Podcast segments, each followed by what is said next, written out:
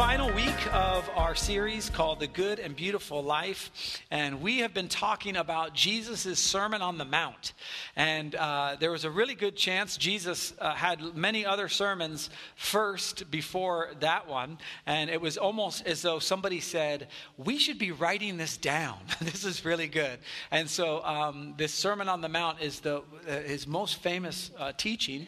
Um, and when you read it, you can read it all the way in one sitting what, it's incredible. And what, what he does is he starts off with this, this uh, phrase repent, for the kingdom of God is in your midst. Now, when we think of repent, we often think of uh, feeling bad, uh, remorse, um, turning you know around, and all that, and, and that is a part of repentance. But this Greek word that's used there, the New Testament was written in Greek, and this Greek word means to change your mind, to change the way you think. And so, what we've been saying is this we've been saying, change the way you've been thinking. A life with intimacy and interaction with God is in your midst. So, ch- change the way you think about stuff. And, and basically, what we've been doing week after week is going through these different topics and seeing how would we see that through the eyes, through the lens of the kingdom. And so, how do I see my finances through the lens of the kingdom? How do I see my speech? How do I see these different things? And so we've been talking about that, that you can actually live without anger, right? Just turn off the news. No, um, no, it's like you can actually live without anger. Jesus says. You, you, can actually live without lust or fantasy. We, we talked about that, um, that God doesn't meet us in our fantasy, He meets us in reality. And so you can actually live without that.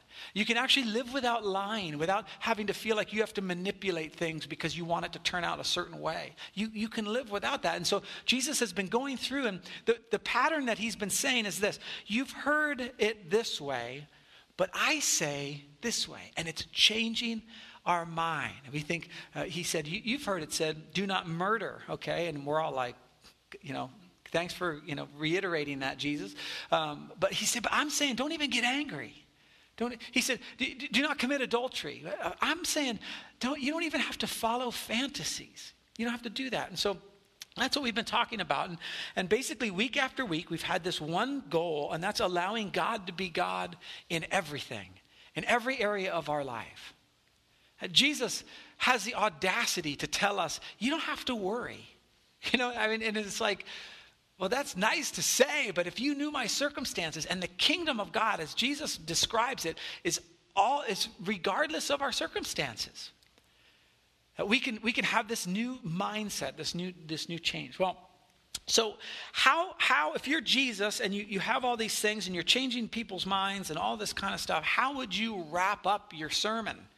Um, uh, you know, how, how would you kind of recap everything that you've been saying? And you've been saying some pretty heavy stuff. You, you, you've talked about money, okay? So even Jesus talked about money in his first sermon or the first sermon we wrote down. And, and he's telling you, you can't serve God in money. You, you can't serve God in wealth. And what, what we've been seeing is, uh, through, throughout all this is, is that Jesus has been just changing our mind on topic after topic after topic after topic. How would you wrap it up? What's the one thing you'd say at the very end of the sermon to kind of uh, encapsulate it all? Well, before we do that, before we look at what Jesus said, we're going to look at a section of scripture that, that um, says the same thing Jesus says at the end of his sermon, but in a little different way.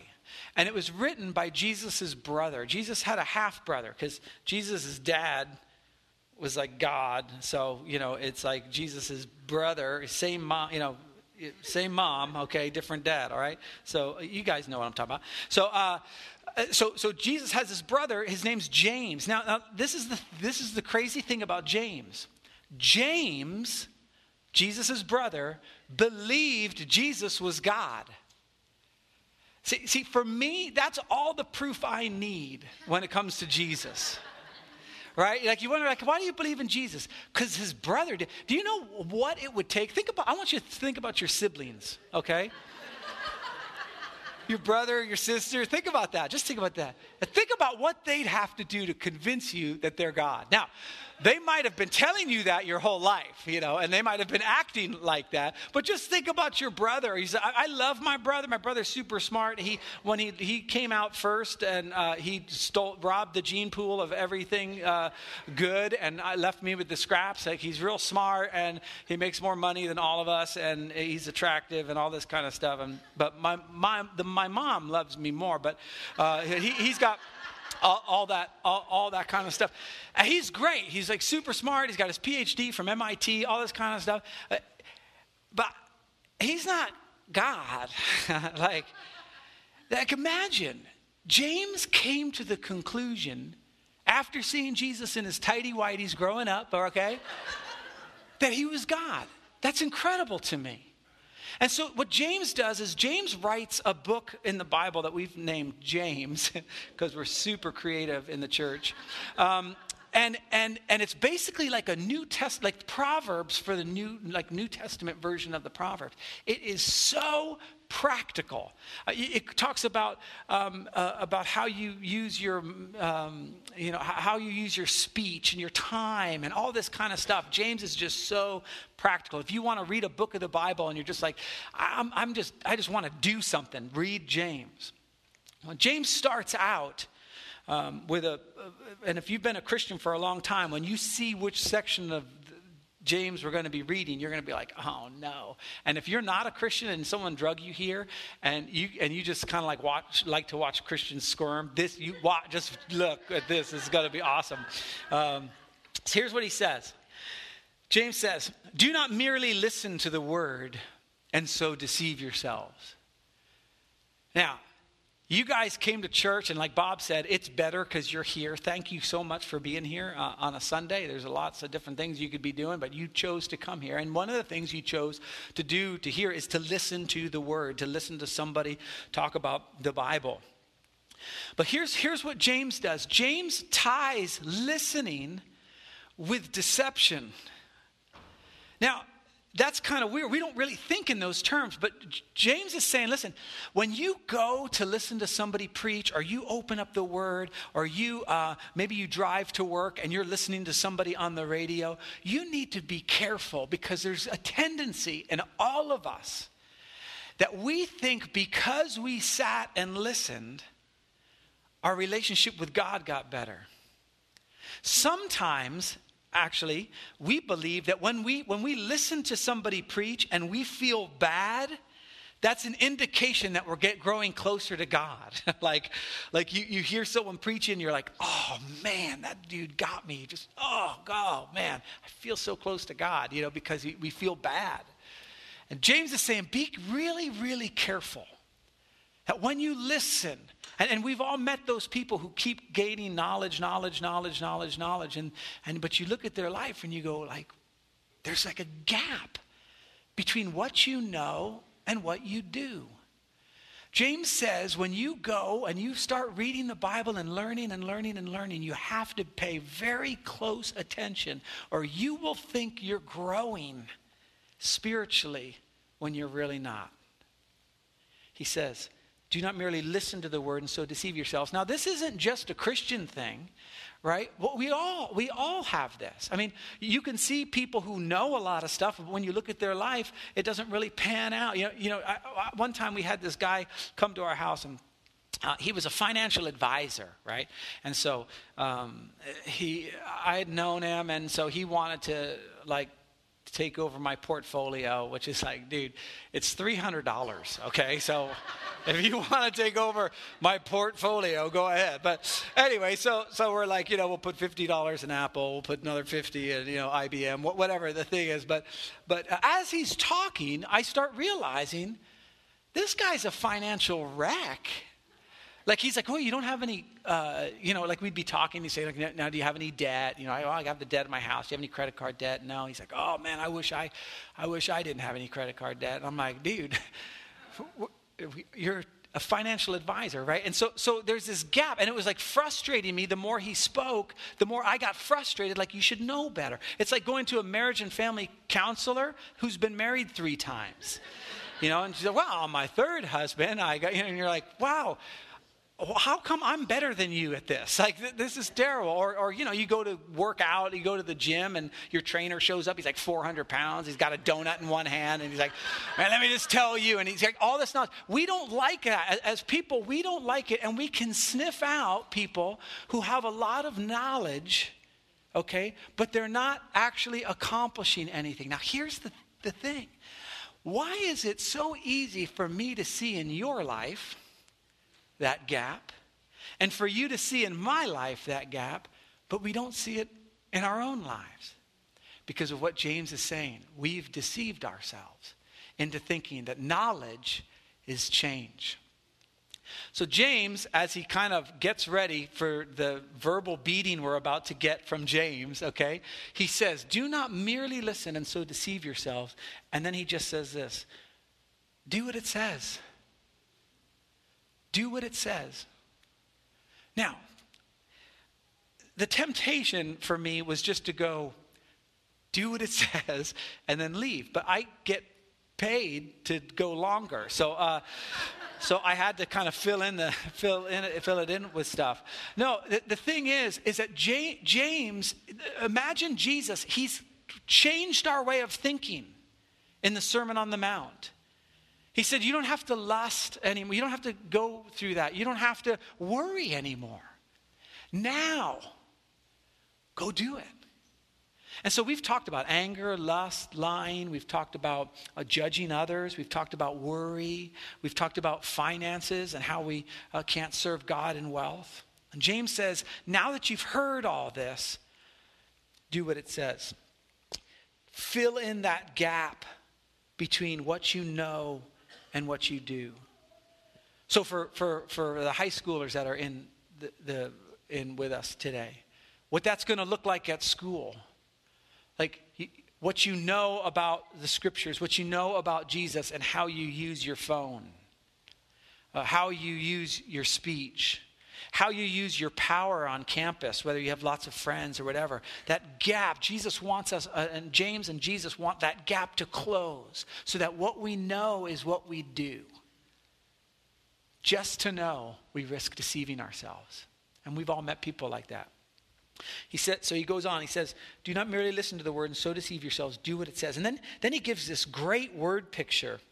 Um, uh, uh, uh to, to kind of illustrate what he's talking about. He says, Anyone who listens to the word but does not do what it says is like someone who looks at his face in the mirror. Now, um, uh, you guys are all very attractive, um, and, and so I, I would imagine that this morning you spent some time looking in the mirror. I can see some of you have product in your hair, and that probably didn't just happen, okay? You probably did, did something. I woke up this morning, I wake up early on Sunday mornings. I woke up this morning, I'm not kidding you. I looked in the mirror, and this was the thought, ugh. Like, I, I looked horrible this morning. And like there's bags under my eyes, and uh, what little hair I have just looked matted, and you know that. I was just like, I was just like, oh. I looked at myself in the mirror, and I, I was just like, man, I, you are an ugly dude. And so, no, don't feel sorry for me. Uh, uh, uh, so, so, so anyway, so, so I like, like there I am. This is this is what James is saying. He's saying, look, we all we all look in the mirror. Now, now some some of you ladies, you'll look long, like you, I don't put on makeup. I mean, not much to speak of, but uh, you, you look and, and you see and, and you kind of go through this whole process of your hair and all this kind of stuff. And sometimes we can spend a lot of time in front of the mirror, just looking and fixing and doing all this kind of stuff and spiking. If you have hair, I don't have hair, but if I had hair, I'd spike it somewhere and all this kind of stuff. And this is what James is saying. He's saying, look, anyone who listens and does not do what it says is like someone who looks at his face in the mirror. He goes on, and after looking at himself, goes away and immediately forgets what he looks like. So imagine you wake up, we'll pick on the ladies right now. You wake up, your face is all greasy, your hair is all jacked up, uh, you know, it's like all different ways, and you look in the mirror and you're like, wow, this, I look horrible. And then you just like put on your clothes and go to work, okay? And that's it. And you, you show up at work and you're, you're just like, you know, you're like it's sticking out here, and, and, and there you are, and you're at work, and like one of your girlfriends at work is like, hey, can I talk to you for a second? and you're like, yeah, what, what's going on? Are you all right? Is everything okay? Like, yeah, everything's fine. Okay. All right. Next day, you get out of bed, it's even worse. Go to work. Finally, hey, you know what? He, you look terrible. And you say, I know. I saw myself in the mirror. I know. Okay? Nobody would let you off the hook for that. Like they'd say, well, if you know, what would they say? Why don't you? Wow. Holy crap, why don't you do that? You know, it's like, now listen, why would we do that with our souls? Like, we know not to do that with our faces and our hair, and we can spend a lot of time getting all fixed up. In my house, we have a curling iron and a straightener. anyway, so, so, like, why would you spend all that time? Some of you are like, whoa, it just hit you. Yeah. One straightens, the other one curls. Okay.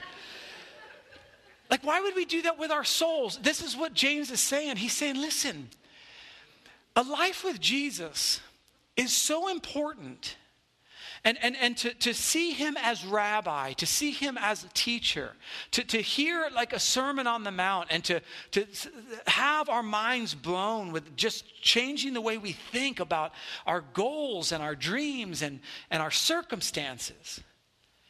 And then just to stop there.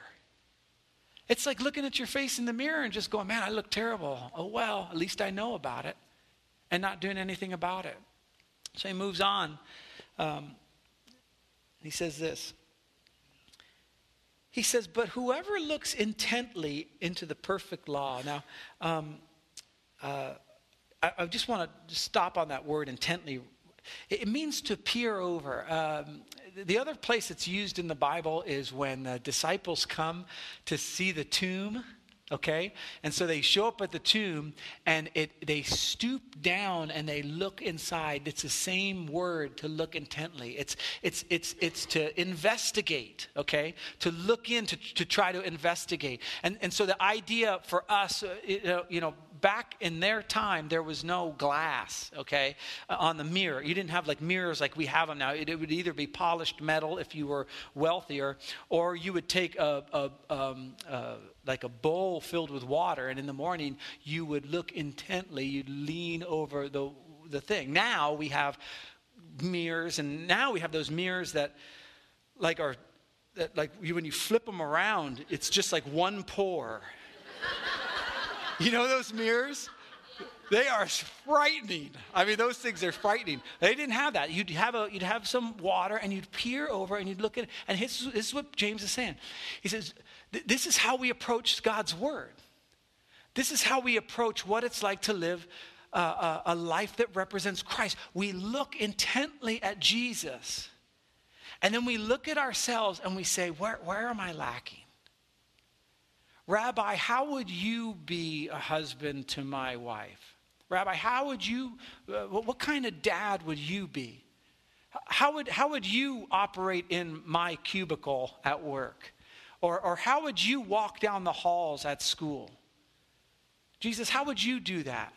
I want to look at your life intently. I want to see what, what, what, what's going on there. And then I look at myself and I say, okay, there's some discrepancy here.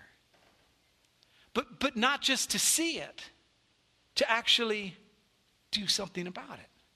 And so he says, but whoever looks intently, now, and then he uses this, this phrase, perfect law. Now, um, uh, and so you think, oh, well, if it's James, James wrote, um, the book of James was written, it's one of the first few books of the Bible written, okay, even though it comes later in the New Testament. Um, it was actually one of the first ones written, probably like number three or whatever, Mark. And then, uh, and so, so James isn't talking about like the rest, the rest of the Bible hadn't even been written yet. Paul's epistles hadn't been written. And so he's talking, what's this perfect law he's talking about? What's the fulfillment of the law? What's the perfect law? It's Jesus.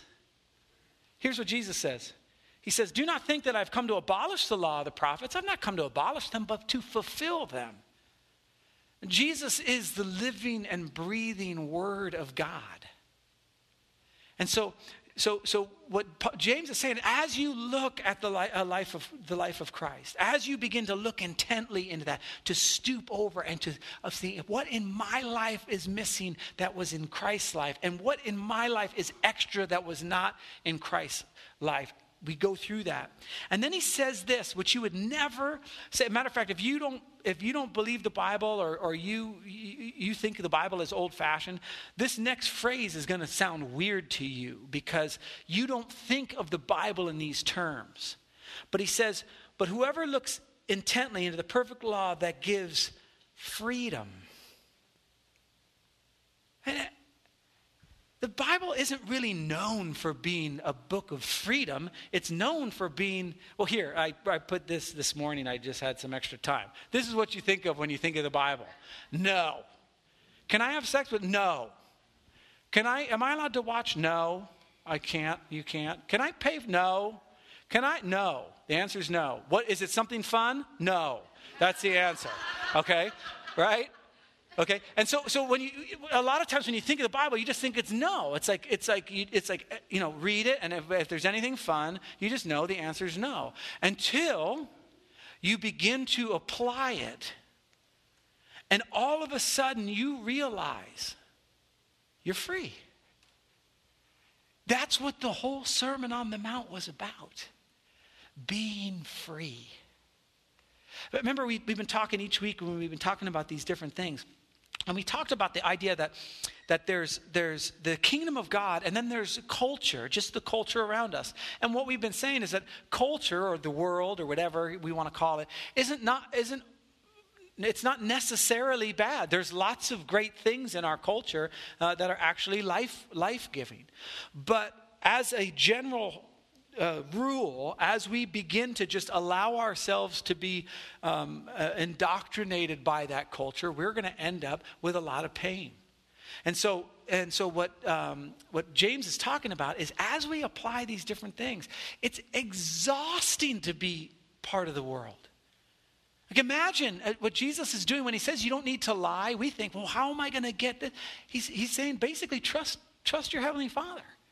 You don't have to worry about that. You don't have to manipulate things to make it appear this way. You don't have to worry about that. Remember, Jesus was saying in the Sermon on the Mount, when you give, don't, don't let anyone see what you're giving. When you fast, don't worry about, when you worry about what other people think, it's exhausting, is it not? To judge people and try and figure out why they're bad and why you're good and all that, it's exhausting. To worry about tomorrow and all this, you can't add a single cubit to your lifespan, Jesus says, it's exhausting to worry. It's exhausting to be angry. When, when you begin to give those things up, you're free. And, and it's interesting because you know, our culture, again, would, it would bind us up. I, I, I did this. I, so Chase, the, the company Chase, has this credit card called the Freedom Card. right? Like the freedom card. You know what you should do if you have this card in your wallet? You should just put a little piece of tape over that and just put bondage. Yeah. I use the Chase bondage card. Because you know what Jesus says? Jesus says this. He says that, that, that the borrower is a slave to the lender. Now listen, if I want something at the store, right, it just it it's like why should i not get it? I got a credit card. It has room on it. Like like i could just go and that seems freeing if i can do whatever i want. But then what do we notice? After a while bondage. Sexually oh I, I can do this i can do that i can do that. After a while bondage. Uh, when when somebody wrongs us okay? And we're angry about that. And, and so we, we want to get even and we don't think it's fair and we want to make sure that person pays. And it just, it feels good to be angry and to kind of get payback. Bondage. Jesus says, turn the other cheek. If someone's sending you to court, just settle matters quickly. Don't, don't just be done with it. Freedom. James is saying the exact same thing. He says, But whoever looks intently into the perfect law that gives freedom and continues in it, so now, now James is starting to kind of define what it means to do. that really to do is kind of a lifestyle. Now, when we get into things like this and we look at the Sermon on the Mount, we look at all these different areas that Jesus said to, you know, kind of address in our lives, for a lot of us, it's overwhelming, isn't it? Like you think, man, like when you look intently at Jesus and then you look at yourself, you're just like, it's almost, it's overwhelming. But you know what's interesting about Jesus? He's okay with your journey. He's okay with the process. You know, can you imagine going to a personal trainer and you show up at the gym and you know maybe you're maybe you got 40 pounds or whatever and you haven't run since somebody chased you and it, like it's like you're you're you're totally out of shape you know and you show up and there's the personal trainer and and you show up and he and he goes uh, wow you are a wreck wow eh, i don't even know so you, he does a workout with you. You get your workout done, and the next, like two days later, if you can actually get out of bed, you get out of bed and you go to, the, and he's like, "You're still just as fat as you were two days ago." what, what's wrong with you? We had a workout two days ago. What, what are you doing? That would be silly. But sometimes we feel like Jesus does that to us. That we think we go, we, you know, we, we're on this thing and we, we, we kind of picture Jesus going, Are you kidding me? Like you, you accepted me like three weeks ago. You're not all fixed up yet? But I, I died on the cross for you. You can't get, that's not, that's not what Jesus does. And so, so while it seems overwhelming, what he's looking for is that heart. He just wants your heart to be in the right place and to begin to make these steps of holiness, one after another, these little steps to become like your rabbi. So we continue in it. We just continue go. When, when I don't work out for a while, and then it's time for me to work out again, like I, am just like, okay, this is ridiculous. I have to go work out, which is Tuesday, I promise. Um, anyway, uh, um, I, I, notice I'll talk myself out of working out as I go through the whole workout in my mind. I don't know if you've ever done that, where I'm like, oh, and then I got to run. Oh, and then I got to do three sets of that, and I got to you know, I'm just like, I'm just like, you know, done. But if I, if my goal is just to walk through the doors of the gym, like that's my only goal, just get to the gym. Like I could literally walk in, go, see you guys later, and walk and walk out. Just get to the gym. I notice that if I just get to the gym, I'll actually work out because I'm, I'm not overwhelmed by all the things I need to do. It's the same way. Pick something to do. Pick something from the, from the good and beautiful life we've talked about, these, all these different areas that God wants you to be free in and do it. So he says, continue in it. Then he says, not forgetting what, you, what you've heard. So, in other words, it is important to listen and to retain that knowledge, James is saying. He's saying, you know, the, the, conclusion might be, well, I don't need to listen to anything then. I'll just do it. No, he says, listen and don't forget about it, but doing it. Then he says this they will be blessed in what they do. You, you see the, the vision that your Heavenly Father has for your life and for my life? You know what that vision is? He wants you to be free. It's for freedom that He set us free. That, that, that on dying on the cross and allowing us to have a relationship with our Heavenly Father, allowing that payment of sin to happen.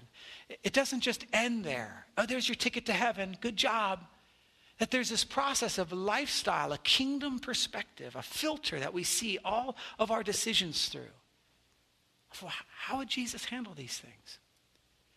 It's blessing. Now, if you're a student of the Bible or you've been coming uh, here for the last 11 weeks, that word blessed should spark something in your mind as we've been talking about the Sermon on the Mount, because that's how it starts off. It starts off with these blessings.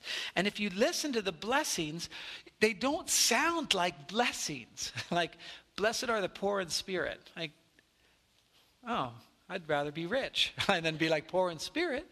But listen to this this is the change of mind. That's how Jesus starts off the Sermon on the Mount. Blessed are the poor in spirit, for theirs is the kingdom of heaven. Blessed are those who mourn, for they shall be comforted. Blessed are the gentle, for they shall inherit the earth. Blessed are those who hunger and thirst for righteousness, for they shall be satisfied. Blessed are the merciful, for they shall receive mercy. Blessed are the pure in heart, for they shall see God. Blessed are the peacemakers, for they shall be called sons of God. A life with Jesus is a life of blessing as it's applied. Just to know about it, just to know the Sermon on the Mount, just to have tons of scriptures memorized. It doesn't work. It has to be put into action. Now, this idea of blessing. Now, um, James, kind of, we're going to leave James now, and we're going to go to where Jesus wraps up his sermon. So Jesus gets done, he teaches all these kind of hard things, all these things about being free from worry and free from materialism and all this kind of stuff. A life that, that's just rocking it. And here's how he encapsulates everything. He says this. He says, Therefore, everyone who hears these words of mine, the words of the Sermon on the Mount, and puts them into okay, like practois. Okay, is like a wise man who built his house on the rock. The rain came down, the streams rose, the winds blew and beat against that house, yet it did not fall because it had its foundation on the rock. But whoever hears these words of mine and does not put them into practice is like a foolish man who built his house on sand. The rain came down, the streams rose, and the winds blew and beat against that house, and it fell with a great crash. Here's what I know about your Heavenly Father He does not want your life to crash. And, and for the youth that are here, I'm super excited you're here. Your life is pre crash. Jesus doesn't want you to crash and then try to rebuild it. That you, have probably seen enough adults where that's happened, where the rest of their life is spent trying to get the house rebuilt again. But you are pre crash. And your Heavenly Father, my Heavenly Father, has this vision for you that when the streams rise and the winds blow and all this kind of stuff happens, life happens, your life would be built on the rock. That's the vision He has for you but it has to be done. It can't just be believed. And so this is what it looks like. When you're at school and there's a whole bunch of people doing something over here and they want you to join them, there's going to come a time for you where you're going to have to make a decision. And it's going to be really, really hard because peer pressure is difficult. And because you can't see yet how their life turns out, you're going to just have to trust your rabbi, Jesus, and go, you know what? I'm going to make the wise decision here, and I'm not going to participate in that. It's hard. It's hard for adults. You know what this looks like for adults? Uh, they go to work and, and they, they have uh, this thing called a mortgage or rent. Um, and they have this thing called an Xbox that they have to pay for and all this kind of stuff. Um, they go and, and, and all of a sudden the boss is kind of weird and all this stuff, and then they feel completely trapped, and so they feel like they need to lie or they need to cheat or they need to watch out for their own back because no one's going to watch out for them. And your Heavenly Father and their Heavenly Father would say, You don't need to do that. You can be free from that. And they're going to have to make a really hard decision, maybe tell the truth, or maybe, uh, maybe it comes tax time and they could use that money for something else. And it comes time for tax time and they could put a little figure in a box. And they're at a crossroads. They say, Am I going to trust myself or am I going to trust my Heavenly Father? And all the while, our Heavenly Father is going, Don't you want to be free? Don't you want to be free? So he says, It fell with a great crash. Now, now um, when he finishes the sermon, uh, when he finishes saying these things, the crowds were amazed at his teaching, right? Right? Because it's, it's totally different. Because he as one, uh, taught as one who had authority. Here's what the entire Sermon of the Mount comes down to allowing God to be God in everything. That that Jesus, who had authority to preach that sermon, has authority now to rule and to reign in your life. And so, what we're going to do is we're going to do um, something a little different this morning. Um, uh, we've done this before. Um, but we're going to take some time, and we've had 11 weeks of going through different uh, things in the Word of, of, of how does this affect my life, both, you know, like we said, with lying and lust and our finances and all this kind of stuff. And we're going to take five minutes of just silence. Now, for some of you, that's going to be super hard. Um, if you're wired like I am with a, a, little bit of ADD, a little bit of, you know, uh, I got some of that sprinkled all through. You know, it's like five minutes of silence is like, okay, why not just send me to prison? You know, it's like, um, but I'd, I'd fight through that. For others, you're like five minutes. I could go five hours, you know. Um, but but we're going to do five minutes. And here's what I here's what I'd like you to do. I'd like you to go before your rabbi, the one who has authority, your teacher, Jesus. I say, Lord, I know a lot of stuff. Is there something you want me to do? Or is there something you want me to not do? And just allow your Heavenly Father to point out as you look intently into the perfect law of Jesus' life, allow your Heavenly Father to say, that right there is causing you to be stuck. That right there is your bondage.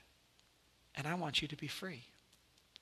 And then I'm going to ask us to do something scary after that. Um, I won't tell you what it is. You'll be thinking about it all five minutes. Like, I wonder, oh, I wonder if he's going to make me give him his wallet or whatever. But um, no. Uh, but just take this time, this time of silence. Go before the Lord. Say, Lord, what, what would you have me do? And uh, then I'll come back up and uh, lead us in another little exercise. Lord God, I just pray for this time um, that we would have, um, in the silence, we would hear your still small voice. And that we would have the courage to address some of the things that need to be addressed. Maybe in how we trust you. Maybe it's a lack of forgiveness. Or maybe it's an area of our life that's where we're fake. Or maybe there's a fantasy that we're feeding that we need to uh, let die. Um, or maybe we're serving wealth instead of you. Or whatever it is. We want to have hearts that are open, eyes to see and ears to hear.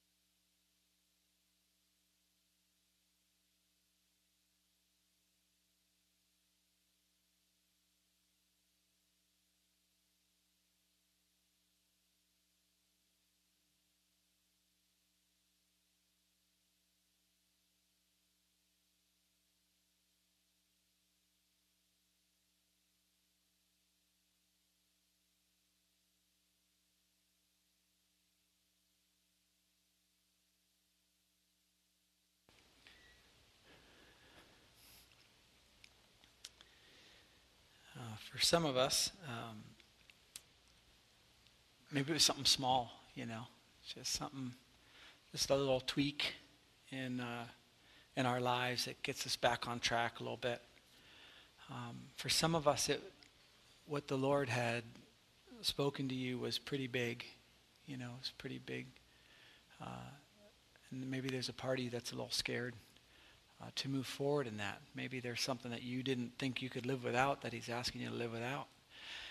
Um, maybe there's something that um, uh, area of your life that's maybe never changed that He wants you to change. For some of you, um, during that exercise, you realize maybe it's time to start a relationship with Jesus in the first place. Maybe it's time to, to begin this journey. Um, maybe it's time to just kind of start that whole idea of repentance from the traditional sense of just saying, Lord, I'm, I'm sorry for my life. When I look at my life, it's post crash. I've been building it on sand. I want a do over. And so maybe for you, this morning is the morning you start out a journey with Jesus. Here's what I'd like us to do. For, again, for some of you, that you, this might make you uncomfortable, but if there's an area in your life that God spoke to you about, um, uh, and there was in my life as well, um, I'm going to ask you to uh, raise your hand. You don't have to do it right now, but I'm going to ask you to raise your hand and to keep it up. Um, now, now, the reason we do this exercise is it's an act of humility and it's an act of um, placing ourselves under the authority of Jesus. To say, yes, this I, I identify what you're saying and I understand. And, uh, and then that same God that we come under authority um, helps us along. And so, um, and maybe for you, maybe your one thing is, I'm, I'm ready to start a relationship with Jesus. And so maybe that's what your hand is raised for. And so I'm going to I'm gonna ask you to do that bold thing if God uh, um, spoke to you in an area and just keep your hand raised. And if you're just starting off with a relationship with God for the first time, you raise your hand too. And then I'm going to I'm gonna pray for us. And then as you have the, your connection card, as Ajua uh, comes back up, she's going to um, lead us in a song. And um, maybe one of your maybe you want prayer for whatever your thing is. Maybe you don't even want to tell us what the thing is. You just want to say i need prayer for my one thing or whatever. Um, and that's all you put down there. We'd we'd love to journey with you uh, on that. And um, and so maybe you take some time just to fill that out but i would like to pray for us um, so if if if that's you, if you have a place that God has uh, pointed out in your life that you want to change, would you raise your hand with mine and let me pray for you? Awesome. Great. Thanks for your courage. Really appreciate that. Lord Jesus, we raise our hands um, as just a sign of release of our lives into your hands. Lord, for those who are maybe raising their hand for the first time to start a relationship with you, Lord, as, as you forgive our sins and you um, cleanse us, as we talked about, by the blood um, uh, of your death and burial and resurrection, Lord God. Uh, we accept that and we relinquish control of our lives. Lord, for some of us, this is going to be a big deal. And uh, so, Lord, but we know you want us to be free. And so we raise our hands as an act of freedom uh, uh, just to begin with, to say, God, use me. God, let show me, teach me. Let me be a disciple, one that follows you, one that when I look intently into your life, uh, my life begins to change. So, God, I just pray for courage for these people who have their hands raised, for me as well, um, that we would take these next steps and we would become more like you. Uh, in Jesus' name, amen.